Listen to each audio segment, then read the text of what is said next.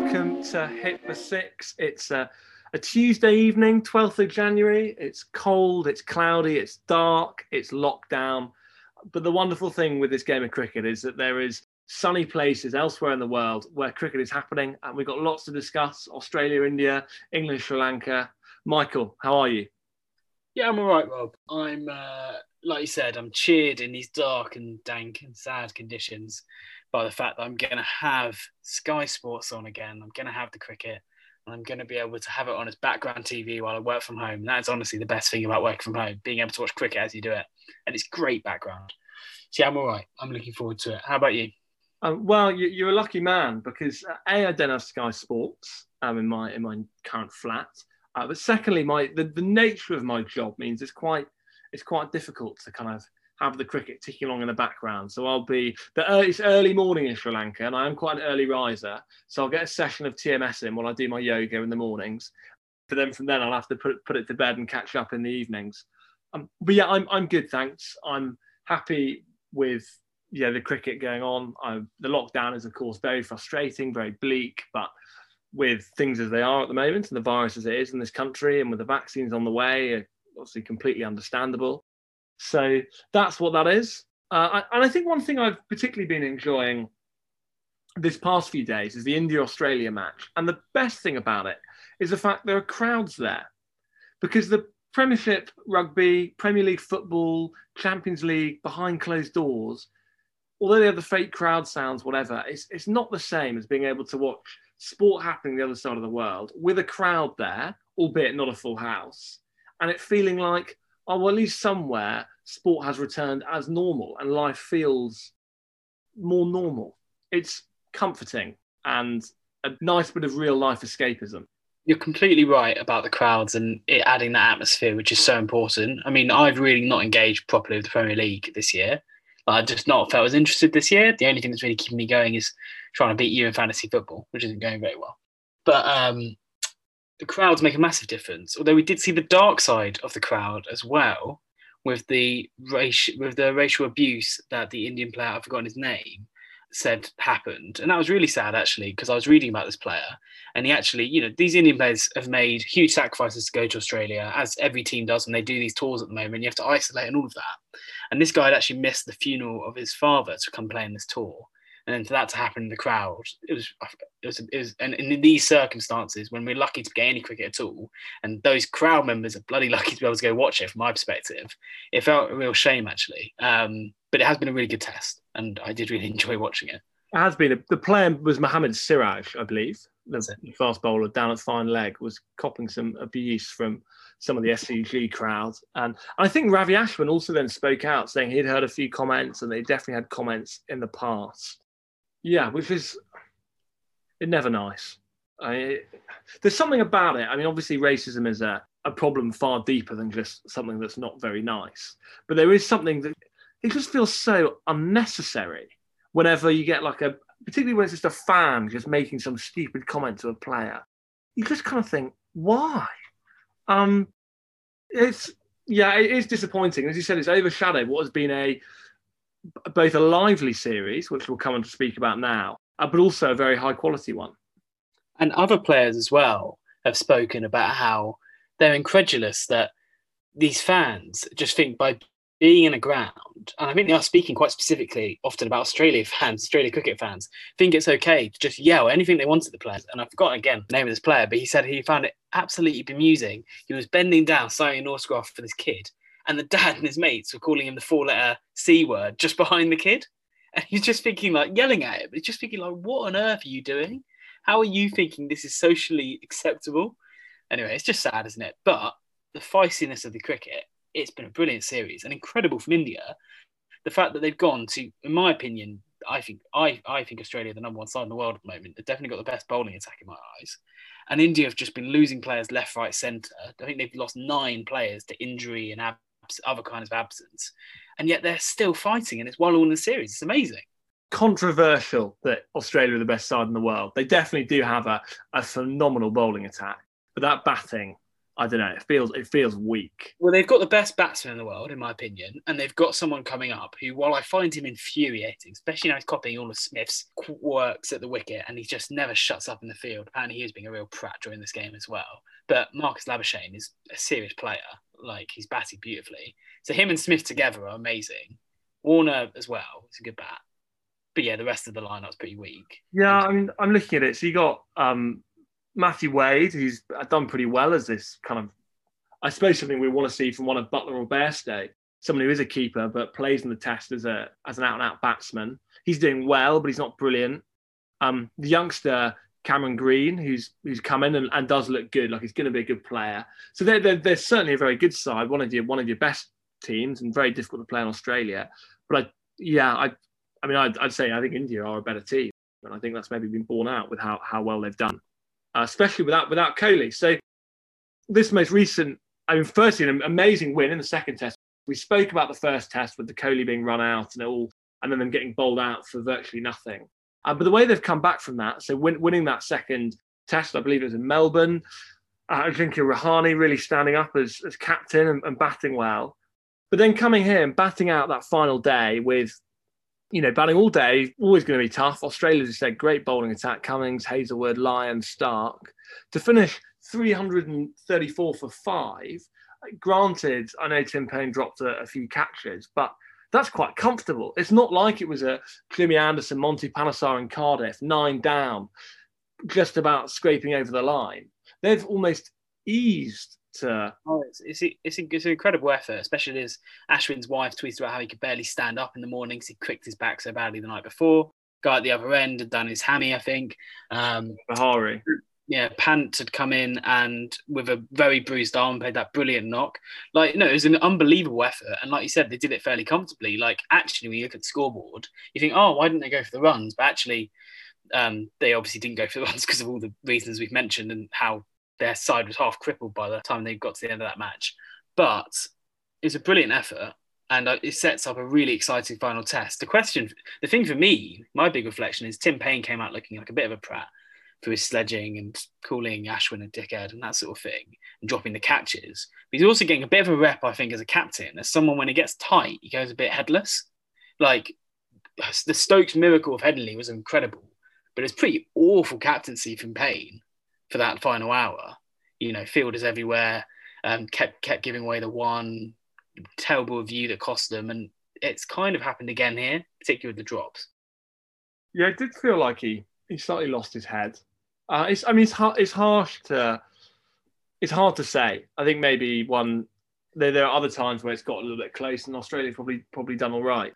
So I feel it's a bit difficult to label him as a, a captain who loses his head because on two occasions things didn't quite go to plan because any player over a, a long career is going to going to find that. And but on, on to some of those controversies. You mentioned one of them, Tim Paine, the second-rate sledging, really, a bit of abuse, like that whole kind of the nice Australia, the rebranded Australia that the Amazon Prime series, the test, tries to put across to us. Is it all a mirage? Are they all really bad blokes under the surface after all? but then also Steve Smith, this whole shadow batting on the crease, roughing up Rishabh Pant's guards so that when he came back out after tea, he had to remark his guards. Any anything in those? Do we think Australia really are a nasty team who within the realms of the spirit of cricket, whatever that even means? Or is that just Michael Vaughan trying to get Aggie on Twitter? When one of the first two tests, uh, Wade and Pant had a big thing, didn't they? Constantly facing off. And I'm going to put my uh, reputation on the line here, Rob. Matthew Wade is a terrible bloke. I think he's actually a pretty rubbish cricketer as well. And he's one of the players I kind of hope stays in their side because I think I don't rate him. So I'd like to play against him. Um, as in, I wouldn't like to play against him, but the, I want the England cricket team to play against him. Matthew Wade is a bad bloke. The rest of the team, I don't know. But I think the thing I've seen quite a lot the last few days is the point made that if you make an Amazon Prime series that you mentioned, basically all about redemption, and all about changing our brand and changing us, and we're going to be good blokes now and all of that, then you're going to become, you're going to get put under much harsher scrutiny than you would otherwise. And so you've got to meet those standards or you're going to get, you know, slated like they are right now. The Steve Smith thing, at first I thought, oh, you're being an idiot. Like, why are you doing this? You know, you've already had previous of getting in trouble. But as I've thought about it, I have thought it's pretty insignificant, like what he did. He's just marking, you know, it's, it's just him being a bit quirky and, like you said, it's not going to put Pant off seriously. So that for me is less of an issue. apparently Labuschagne was being a prat the entire game, like just constantly screaming nothing at, sh- at short leg and just being quite annoying. I think he could be quite a bit of a rotter as well.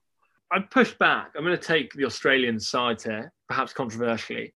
Well, firstly, with Matthew Wade, he scored two hundreds um, in an Ashes series away from home, so which I think is no mean feat. I don't think you can say someone's a bad player when they scored two hundreds in an away. I wasn't convinced. I'm, I'm basing this. I'm basing this on a hunch. I just wasn't convinced. I think when it at the point one of those one of those hundreds is when they'd already um, when they'd already secured the Ashes, so I'm discounting it um, fairly or unfairly. And the other one, I'm pretty sure he got dropped, so he got very lucky early on. Nah, he's rubbish. Okay, fine. I'll take I'll, I'll take both those things.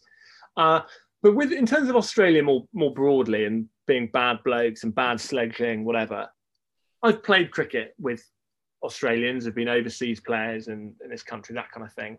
And I find there's there's two types of Australian, certainly two types of Australian cricketer. You get the nice, softly spoken, thoughtful Australian who inevitably ends up moving to the UK permanently and lives here and has a nice, happy wife and three children in the home counties and, and kind of gets on with English way of life. And then you get the, the, the real kind of thuggy Australian that drops the C word every third word, is incredibly abusive, drinks a copious amount of alcohol, is perhaps reflected in some of the fans who just hurl insults at opposition players for the sake of it. And if that's kind of intrinsic to their national identity or their nature as, as a cricketing nation, then, then perhaps it's only natural for them to be not the nicest team to play against. Because I don't think they did anything in this test match. I agree with you with Steve Smith that the mark in the guard was, was nothing and probably coincidental. I don't think they did anything in this test match that would be seen deemed as, you know, wrong. Nothing on the scale of the stuff at Newlands uh, with the ball tampering. It all it all feels just them being a bit aggressive. And if that's what they're like, and that's kind of their cricketing national cricketing identity, then so be it. I'm pleased we're not like that. I'm pleased most countries aren't like that. But if that's them, then it's quite impressive, Rob. You've, you've taken their side, but I reckon you've also probably, if we have any Australian listeners, you've probably also not pleased them too much as well with how you've categorized them. you've managed to do both. Yeah, uh, well, I'll take that. But it's, it's true. You know what I mean? Those where does Alex Brebner Griffin, our old Australian friend from Warwick University, fall into that category? In those categories, do you think? I'd 100% fall into the first category. Now we might not resettle to the UK, but he's he's a considered, thoughtful man. I remember having an excellent conversation with him about Australian politics and uh, kind of the toxic nature of it. With like when there was that whole time with Rudd and Gillard, and everyone was backstabbing each other, and the prime minister changed every two years. You know, he's a a thoughtful man with considered opinions about these kind of things. But there is there is a type of Australian who is basically a boorish loudmouth. You know that that is I, we've all surely met them or at least encountered them in a cricket. Particularly ground. in cricket, yeah, definitely. Yeah, yeah, not not necessarily like all Australians everywhere in all contexts. I mean, particularly in and around the game of cricket, um, and they bring so much to the game. My old club had a great overseas player for a long time, and he then settled here for a bit and became the first team captain. And he was that like loudmouth Australian, drunk a load of pints, swore his head off all the time. But he was a cracking bloke, brought a lot to the club, played hard, fair cricket. So there's a lot of good in it. But there's no doubt he would have said some stuff on the field that people would be like, oh, what's that about? But to respond to your second point about how, you know, they're just being aggressive, they didn't do anything worse than usual, and people, you know, overreacting a bit. This is just Australia, the way they play. My point is, if you do a series like um, the test, and you know it's all about this redemption and tim Paine, i think is really getting stick because his entire brand is based on being a good guy and taking australia and making them good guys. He's not really entirely there for cricket. Like his, his, his cricketing place in that team isn't entirely secure. So if you take so i think he really let himself down by the way he acted as it started to slip away and i think he started to panic because so much of his role in the team is him being a good guys. But I think if as a team as a whole, if you sign up to that series and you you know, spat all that nonsense, and I watched it, it was all right TV, but it got a bit thin at some points. You know, them complaining about crowds being mean to them and all of this after they cheated. If you then act aggressively like this, you're going to get stick for it. And I think they can expect it and deserve it, to be honest, in the context. Um, anyway, that's my point. Yeah, I, I, I think that's that's fair in many ways. There is something about the whole the whole rebrand. This is what we stand for. Rebuilding the the brand of it. That then matesmanship wasn't that one of them? Oh, isn't that an awful term? Matesmanship. That, that should be banned. That should be you know that that word should never be used. And if it ever appears in a proper dictionary, we've got problems. Like final point on this is when they did the thing at Newlands, they had for a few years becoming they've been being a really intolerable team. I really don't like Darren Lehmann. I think he presided over a serious toxic culture and he said some pretty unacceptable things in different contexts about different people. But and I and I think he he's a real boorish guy actually, and I think he had a really boorish team under him, and you could see it. And like, do you remember in the World Cup when they beat New Zealand and um, Brad Haddin gave the massive send off to Grant Elliott in the final, um, and they were just nasty for the whole tournament, and then it all culminates in this terrible thing at Newlands, and I think it had been building and building and building, and they went so far past the line you could see the line. And I just really don't want to go back to that because it just wasn't nice. and we're going back to that wasn't nice thing, but it just wasn't anyway, so I just hope I hope they don't go. I hope Langer isn't a Lehmann in disguise. Is all I'm saying. I, I see a point and say, well, we'll see how it plays out. Final test is at the Gabba. Australia very good in Brisbane, so it'll be tough for India. Uh, but I'll be watching with bated breath and high expectations. Boom was injured apparently. Boom can barely walk after that test, so they might have an entirely new seam attack. Well, we'll see how they go. They've all power to them how well they have done. It's a shame we haven't had a full complement. Kohli's obviously been away because of the birth of his child uh, I really am really do think if if India had their full team, they would have turned Australia over. Uh, because they, they won there last time, so it could be a second win in Australia on the bounce. On to other Test cricket quickly. England on Thursday they start their Test series against Sri Lanka. Slightly depleted squad. No Ben Stokes, no Jofra Archer, no Ollie Pope, no Rory Burns, no Rory Burns, but a still a testament maybe to our to a decent amount of strength and depth. I, when I was trying to pick my England 11 for the test on Thursday, I wasn't thinking, oh, crikey, we're thin on the ground here. The, with no, without Stokes, the balance of the team doesn't quite feel right. It feels we're a little bit light on proper middle order batsmen.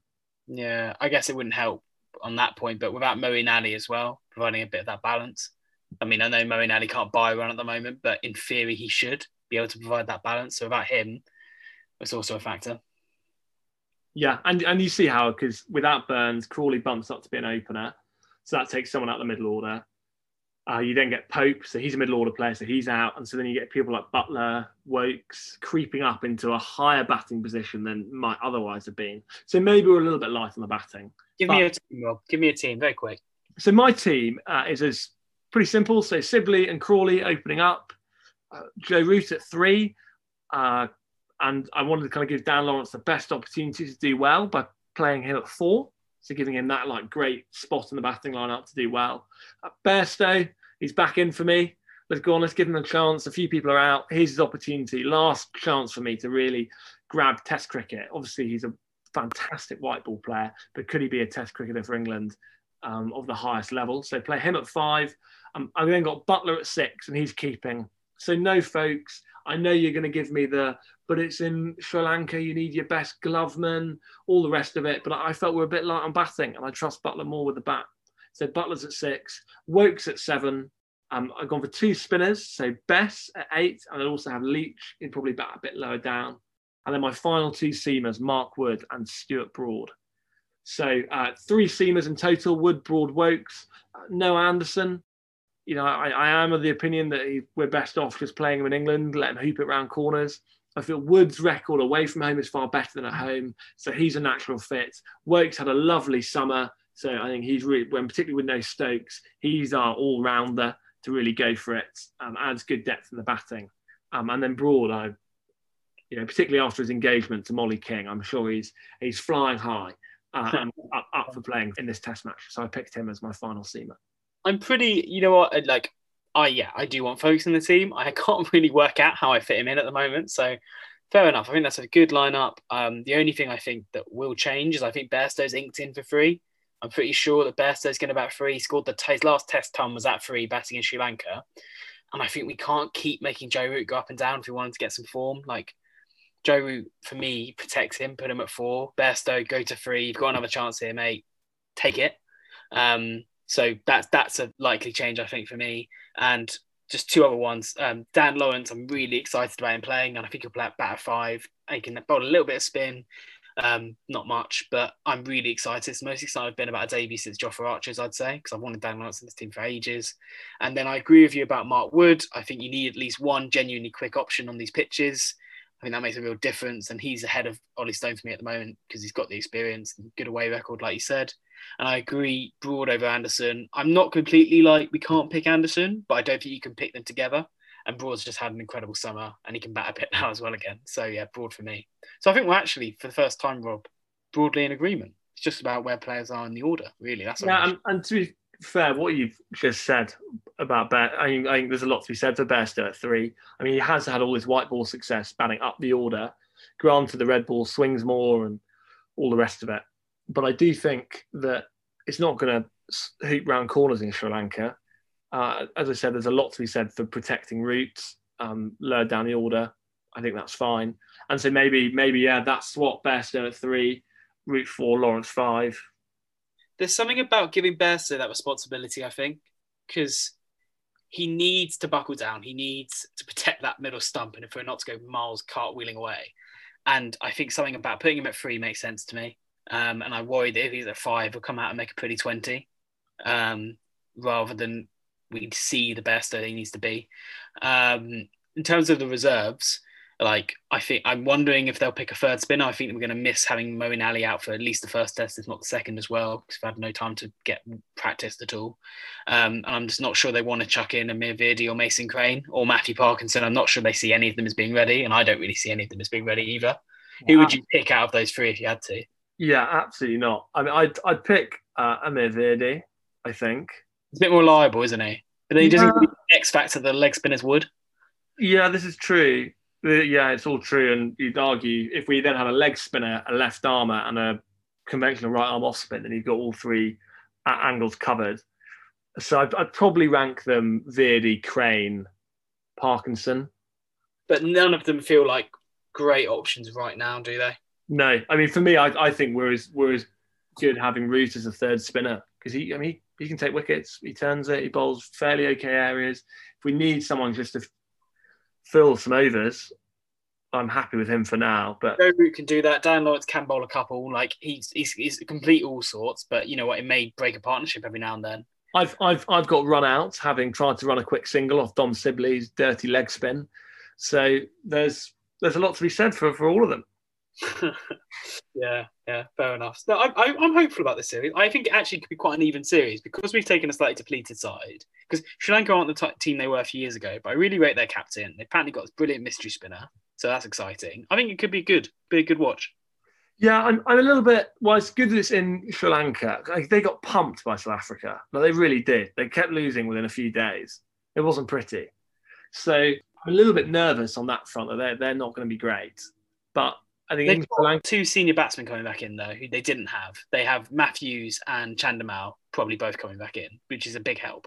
Yeah, and home advantage I think is, is really significant. But nonetheless, they're coming off a pretty pretty dire tour in South Africa. But hey, I, I think it'll be good. I think it's a great it's a great opportunity for uh, for Dan Lawrence and Bairstow in particular. If one or both of them really step up, score big runs, it can't be dropped. Crawley does well opening. You know, likes of someone who he thought would was nailed down on a team, a Rory Burns, someone he felt had given himself the chance to play for England for a while, Ollie Pope. If Lawrence Bairstow, Crawley take their chances, they could be yeah. next cabs on the rank, which is a great position to be in for English cricket. I was going to say Sibley and Crawley is also interesting because Sibley is there knowing, well, Sibley and Crawley are both there knowing they've got to take their chance without Burns there. Um, I mean, I don't want Burns to go. I really like Burns, so it's a weird one. Like, what am I rooting for here? Um, I also really liked that we found Crawley at three, and he looked a good fit there. So while I want Bairstow to do well, I also won't be super sad if Crawley remains at three beyond this series. I don't know. We'll see. Like you said, it's a good position to be in. Lots of good options. Hundred percent. Well, we'll we'll see how it goes, and we'll. I mentioned we've got a, another good interview with a, a county cricketer that will release basically once this test match is finished. So we'll we'll share that interview and also um, give our thoughts on, on how the test match um, unfolds then. So keep an eye out for that episode. I've got be... one uh, big question for you though, Rob, that I meant to ask earlier on. Yeah, go on. Yoga in the mornings. Is it sport yogi? Oh yeah, it is. Uh, I mean, to be frank, it's not true. I don't do yoga in the mornings. I tend to do it in the evenings, uh, and I do it about twice a week. So um, I slightly painted a picture that might not be reality, um, but it is sport yoga that I'm using. I'm still on the free plan, so it's a, it's a rotation of only a, a few exercises, but um, you know, a bit of bit of core work, a bit of hamstring and hip flexibility. Love it. It is very good. I do recommend. Like I am now a user, having had him on our on our podcast. If we can make you a brand ambassador, have a word of Lewis.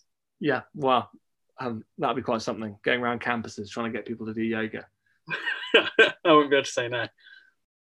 Brilliant. Well, Michael, have a good one. Stay safe, and here's to some cricket over the coming days. Final plug: if anyone listens to this, have a look at the article that's going up on our brand new website, hip6podcast.com. Um, and that is going to be all about previewing this series that we've just talked about. So go have a look at it, and you can have a look there for all of our episodes and lovely pictures of me and Rob. Yes, thank you. Yes, a good plug, exciting. Many thanks to a certain man called Will Kerry who's put that website together. Hit the six podcast.com and yeah, it has all our old episodes and we'll have a few articles as, as time goes on uh, as well. So if we do ever get cancelled off Twitter or, or, whatever else, I can't see it somehow. We're maybe not quite as controversial as um, certain uh, American political figures. Then we, we get have our website to fall back on. If we get cancelled, it'll be your fault, Rob. yeah, I, I, can't deny that, but I, I don't think we will. We're um, no, we're, good. We're certainly not Trumpian. We're an institution. Well, mate, happy New Year again, and have a good one. And I'll catch up with you next week. Cheers, Rob. Good luck with the yoga.